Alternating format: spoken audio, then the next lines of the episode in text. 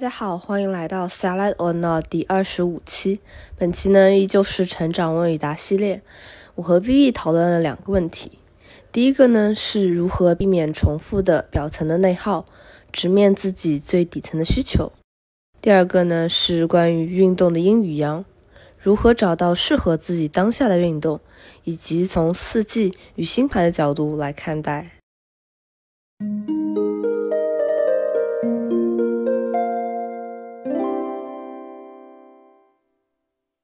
就比如说，生活中有一对情侣，呃，在生活中可能会吵架，嗯，争吵过后呢，可能会通过比较然后表面的一些活动，让自己嗯开心，呃，逃离出那个比较难过或者争吵的状态。比如说啊，找闺蜜吃个饭啊，或者是说去泡个澡放松啊，这种方法。但是呢，会发现这种争吵可能是以各种形式持续会发生的。你今天吵完了，那下次可能也会就同一个问题起争执。那你觉得会有什么方法去避免这种？因为这种其实也挺恼人的，因为它经常出现，去避免这种重复性的事情发生吗？嗯嗯，我觉得其实是有的。那我就拿你嗯刚刚举的例子，就是说呃一对情侣他会不断的去争吵，对，然后呃会不断不断的去进入到一个死循环当中，重复的一个模式中，对，就可能是因为不同的小事情，嗯但是吵到后来会发现还是。同样我觉得你怎么样？然后男生觉得女生怎么样？对，嗯，然后呢？其实我们所看到的这些，嗯，因为表面上的一些事情吵，它只是冰山的一角，就是浮在这个大海当中上面的那些冰块，嗯，它是很表面的问题，嗯。那如果真正的想要去解决这种死循环的问题，嗯，它其实需要我们个人去面对自己的需求，嗯，去挖掘出个人到底内心最深层次需要面对怎样的问题。是的，嗯。这是一个其实挺痛苦的过程。对，那打个比方的话，就可能是，比如说一个女生说，哎，那你为什么总是呃回我消息很慢？那你是不是一直就是忽略我，或者是什么样？我觉得这个可能就是一个比较好的例子，比较常见的问题。呃，常见的问题，就像你之前好像有说过一个方法，就是拿张纸写下来。比如说这个女生，她觉得男生总是不回她消息，她会觉得啊，我人生很痛苦啊，我好烦啊。然后她这这种不断的内耗的这种苦，嗯，或者是烦恼，还是表面的烦恼，嗯，那她真正需要去解决的是最深层次的，就是她到底需要什么，嗯，找到最根本的那个问题，根本的需求，对根本的需求。呃，就是你刚刚说的，就是有一个方法，就是你可以选择一个安静的空间，自己拿一张纸，嗯，然后呢，给自己三十分钟的时间，嗯，然后就在这张纸上去写下。啊，我现在很烦，然后呢，就谁谁不回我消息，或者是我想他怎么怎么怎么样，嗯，然后呢，就先把这些情绪通过纸和笔全部发泄掉，嗯，一直写，一直写，写写，然后慢慢慢写到一个节点的时候，会发现自己写着写着，你觉得自己挺好玩的，挺搞笑的，然后可能就没有情绪了，然后这个时候可以去做一个小小的方法，一个练习，就是写，就是主语就是我，嗯，然后写出我到底需要什么，比如说我。因为这个事儿很烦，我需要关心，嗯，或者是我需要被看见，嗯，我需要谁的看见，嗯，然后我需要怎么怎么样，嗯，然后这些东西就是我们通过再去追问，对情绪，呃，就是已经疏解之后去筛选出来的我最深层次的需求，嗯，嗯对，嗯，然后。当我们把这些需求写下来的时候，它其实是非常宝贵的。是的，呃，它可能是开启我们去解决这些呃死循环问题的一个开关，或者是一把钥匙。嗯，然后在这个当下，我们不用着急去解决它，或者是啊，我又需要谁来满足我的需求？嗯，就是直视这些自己最根本的一些想法，还有最诚实的去面对自己这些内心的想法，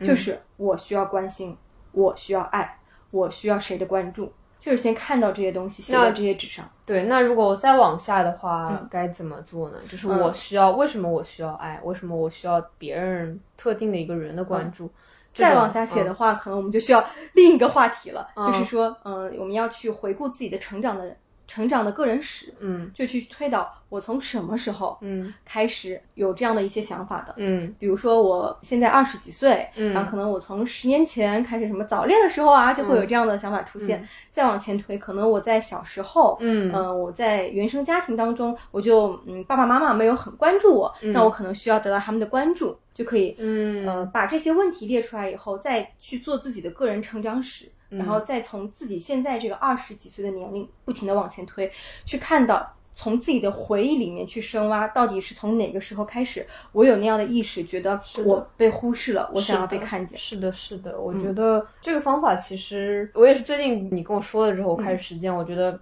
非常有用。嗯，只要你愿意写，你诚实的去写。然后你也有足够的感知度吧，就记得那些事情，然后记得当时的那些情绪，其实就会发现，嗯，现在的一些反应，你可能没有意识到为什么，嗯，你可能已经习惯了这些反应，但是它就是源自于过去的一些事情。那但这个方法呢，其实和我们。常规的会去批判一个人，他为什么总是把事情归咎于原生家庭是不同的。我们在做这件事情的过程中呢，其实并不是要去找谁的责任，而是说去看到过去发生的一些事情，然后寻找。这个源头像是一个探索的，探索自己以前经历的一个过程，对，不是去推就责任，而是通过找到这个线索，找到这个过去的那个源头，然后我们开始去面对它，去解决它的一个过程。对，嗯，其实不管在写这个话的时候，还是自己再去找以前的事情的时候，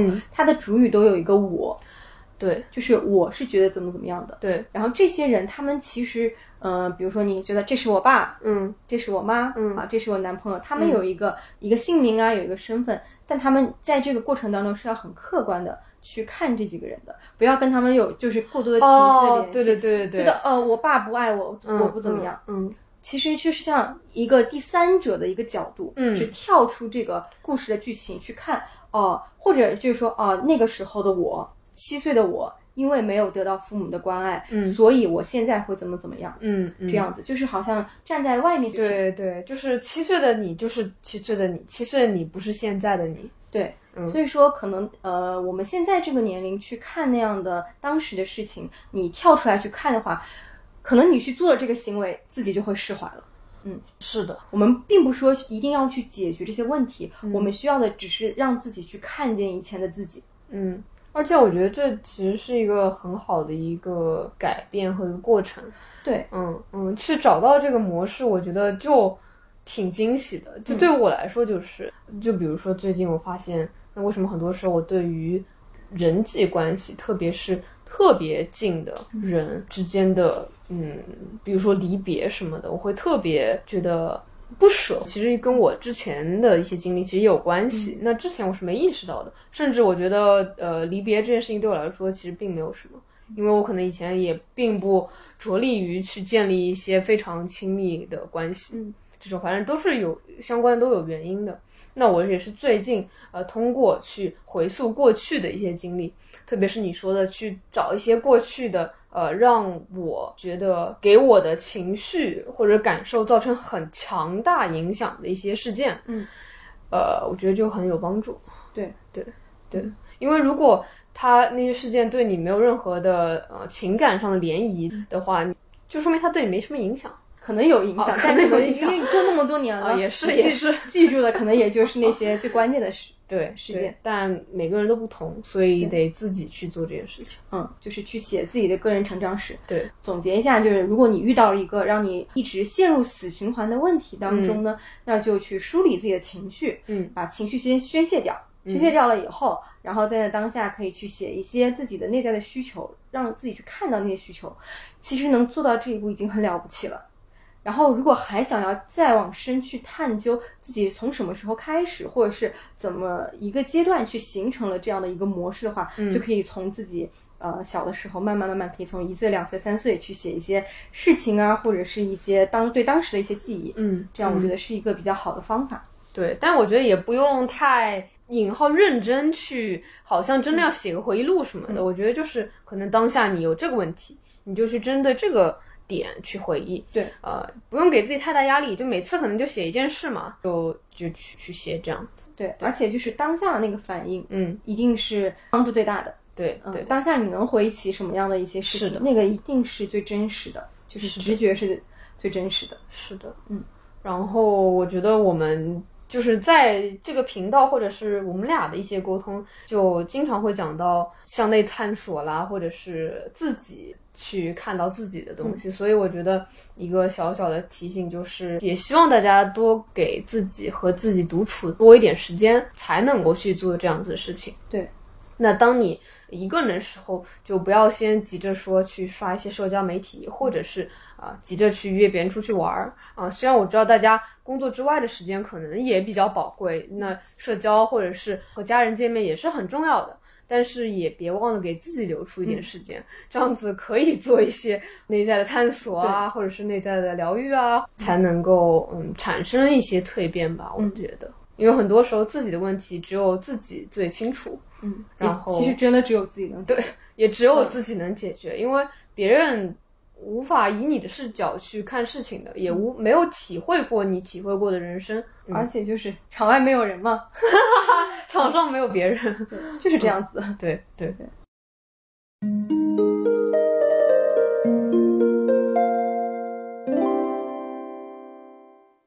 因为我自己的工作是一个普拉提教练，知道你也是一个资深的运动爱好者，对我看你有尝试各种各样的运动，嗯最最近又开始骑行。对那你尝试了这么多各种各样的运动以后，嗯你对他们会有一个怎样的感受呢？或者是你会怎么给他们进行一个在你心目当中的分类？呃，我觉得除了像传统的去把它定义成有氧还有无氧运动嗯之外呢，另一个角度，我觉得有些运动它是更加偏阳性力量，有些是更加偏阴性力量的。那举具体的例子而言，我觉得，比如说我们接触的骑行，然后玩飞盘、跑步、打羽毛球，就是这种让我们出很多汗、偏竞技类的，然后要追求一些，比如说分数啦、团队合作啦，或者是个人的运动表现什么的，更多的去追求一些目标目标，然后有点像社会上或者工作上达成的那种功与名的这种嗯状态的运动，我觉得它是那种阳性力量比较强的，嗯它会激起你的好胜心，激起你想要变得更强的那种欲望，嗯。当然，你在运动的时候也会有很很开心的时候，因为你流汗，然后享受达到那些小成就的时候，你的确是开心的。但有的时候，当比如说跑完了，或者是骑行骑完了之后，你其实会感到很疲惫，就你感觉身体里的力量好像被 掏空的感觉。那另一种运动就是另一类运动，就是阴性力量比较强的，我觉得就好像比如说瑜伽、普拉提、缠柔，缠柔对，呃，甚至是冥想吧，嗯就是这些会让我觉得更加放松。然后，即使说有的时候我们也会想要把动作做得更标准，对，以及也会有一些，也不是说不累，也不是说完全不累，因为比如说普拉提有些动作，你其实也需要深层肌肌群，呃，也是挺累的。但是我觉得会更加你在当下能够连接到你的身体，嗯，你知道你的哪个部位在发力，然后你能够让自己更加放松。这种状态让我觉得，那运动完我会感觉更柔和，嗯，就和前面一种运动不太一样，嗯，就好像和传统我们去呃判断判断或者是分类运动好像有点不太一样。对，因为传统的话，我们就是分它是有氧运动、无氧运动，对。练习表层肌肉的还是深层肌肉的，对。或者是练力量的还是柔韧的，或者是团体运动还是个人的运动，对的，嗯。嗯，我觉得这样子分类并不是为了分类本身，因为我觉得人也是一个阴阳能量的一个结合体动态的一个动态的一个生物过程生物。然后我觉得保持这种平衡是很重要的。就当我比如说呃骑行飞盘多了的时候，其实我会觉得很累，所以我就想要有一些呃比如说拉伸或者是一些呃瑜伽，让我觉得阴阳的力量会更平衡一点，我整个人不会觉得哇就是。运动让我反而更累的感觉。我也想问一下 Vivi，你作为一个普拉提老师的话，你会觉得从你的角度而言，会给大家对运动的一些想法？建议，对吧？对对对，嗯、那我就说两个比较小众的意见，嗯嗯嗯然后比较也是有自己主观的一个看法的。嗯呃，因为刚刚你有提到阴阳嘛，那我们一年四季，呃，按照大家的一个惯性的分类来说，就会觉得，嗯，冬天它是一个呃阴气比较重、比较冷的一个季节。对，对。那夏天它可能阳气比较足，我们大家都会出很多的汗。嗯。那其实按照我们中医或者是嗯。中华传统的这种养生的概念呢，因为嗯。正好我们现在是在三伏天的中伏当中嘛，嗯，其实你看我们已经出很多汗了，对，就我们的皮肤的皮表的温度比较高，嗯那我们的内脏它是一个处于一个比较寒的一个状态，嗯其实这个时候我们不太适合去做太多的竞技类的，或者是让我们出很多汗的练习或者是运动，因为那样子的话，我们的所有的温度全部往皮肤上走，那内脏它会更加的寒。冷，嗯，对，反而这个时候我们更加需要去呃泡脚呀，对，然后多喝热水，然后去做一些呃拉伸或者是比较舒缓一些的练习，嗯。让我们的精气神整个都能往里面收。嗯。那等到了比较凉的秋冬季节呢，嗯。这个时候我们就可以去做一些力量的出汗的练习，让我们内外内脏还有到我们的皮肤达到一个、呃温度或者是嗯平衡。嗯，我觉得这个给我的第一个印象是挺反反常识的，对吧？很反常识，应该要对汗，反反直觉的，因为我觉得，比如说，特别是冬天，你就觉得很冷啊，你就不想动嘛，你更别说还要自己去出汗了。嗯然后夏天其实就还无法避免去做一些运动吧。嗯，蛮想去多出点汗，然后吃点呃，冰对的，所以但是的确也感受到，呃，如果运动的时候或者运动完之后去直接喝冰水或者是吃冷饮，我自己会觉得胃不太舒服对的。，身体是最诚实的。对，嗯，所以你觉得是可以尝试一下夏天做一些养生的活动吗？对的，是的，这个是我们就是这么多年传统文化流传下来的。包括现在我们是可以适度的泡脚，然后、嗯呃有太阳的时候可以去晒晒太阳、晒晒背，哦，会对身体比较好。就是物理加一下温的哎，感觉，加一下对，有点这种感觉。嗯嗯嗯，然后包括到了冬天，其实我们因为冬天大家都比较冷嘛，嗯然后也不是说一定要去练习到暴汗，就只要感觉你微微发热，对，出一层薄汗哦，是最好的。对，薄汗就是，呃，中医里面来说，我们嗯就是到了冬天运动完，你觉得微微它起了一层汗，但又不是那种斗大的那种，嗯呃汗水流下来，嗯是比较好的状态。对，因为我觉得大家其实没有去思考，比如说关于四季，嗯这种角度，然后就会觉得啊，运动挥汗如雨，然后出很多汗，才是说明你运动有效果。，对，就好像你说啊、呃你运动完之后一定要身体很酸痛、很痛才有效果，其实并不是这样子的。对，就好像有氧和无氧的它原理就不太一样，那可能无氧就会使你的身体产生乳酸，嗯但有氧只有你到达一定程度，它才会产生对反应。对的，嗯，所以也不能很单一的去看一些事啊、情。因为我们的身体是一个非常综合的一个，对，而且很精密的对一个，而且每个人他就是不一样。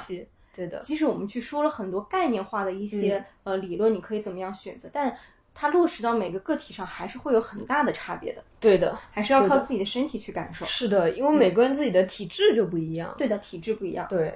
然后还可以给大家提供一个去选择运动的一个小的方法，是可以从星盘的角度，就如果你自己会星盘，或者是身边的朋友看看星盘的话，可以看一下，就是比如说在你星盘当中。土象的元素和火象的元素比较多的话，其实更加的适合去做一些拉伸啊，或者是舒缓。火象像是白羊、射手还有狮子座，它会更加的会有一种竞争性的一种状态。嗯，那土象星座它会更加的落地，有的时候就会执念比较重，嗯哦哦呃，想的比较多。哦，然后这个时候就可以通过这些向内还有比较舒缓的运动，让我们整个人变得比较的松弛，对还有轻盈。对，那像呃风象的星座和水象的星座，它一个是思维比较的活跃，然后一个是沟通能力比较强。你相对于土象来说，就更加的在空中飘，那它可能更加的需要去练一些力量的练习，嗯或者是竞技类的练习，让整个呃身体能够落地，整个人更加的落地。嗯，然后这样子可以达到一个平衡。当然，这也只是一个、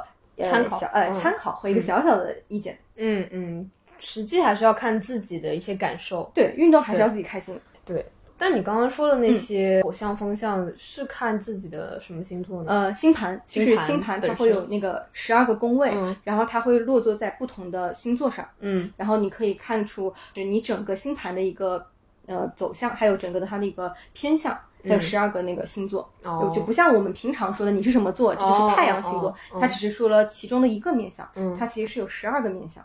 那你当时在判断我们俩的走向是哦怎么判断？就是数啊，就是它有十二个，然后嗯。看你是呃你是金牛比较多，然后上升是处女嘛，然后我是群摩羯，哦，然后加上看大多数是，哎大多数，然后加上我们俩的南交北交都是白羊嗯要走到呃天秤座，那其实都是要从一个比较竞争性或者是比较独立有自我想法的一个星座走到一个他会跟更多人产生链接，比较一个平衡的一个星座状态。是的，是的，所以说，他从这个角度来说，选择运动也会有一定参考。是的，我觉得就是这样子的。嗯我们不就是那种 很想要独立，对，然后潜意识是蛮有竞争心的。是的，嗯然后这个时候就更应该去从这个角度可以去选择更加适合自己的运动。嗯，我觉得挺有参考价值的。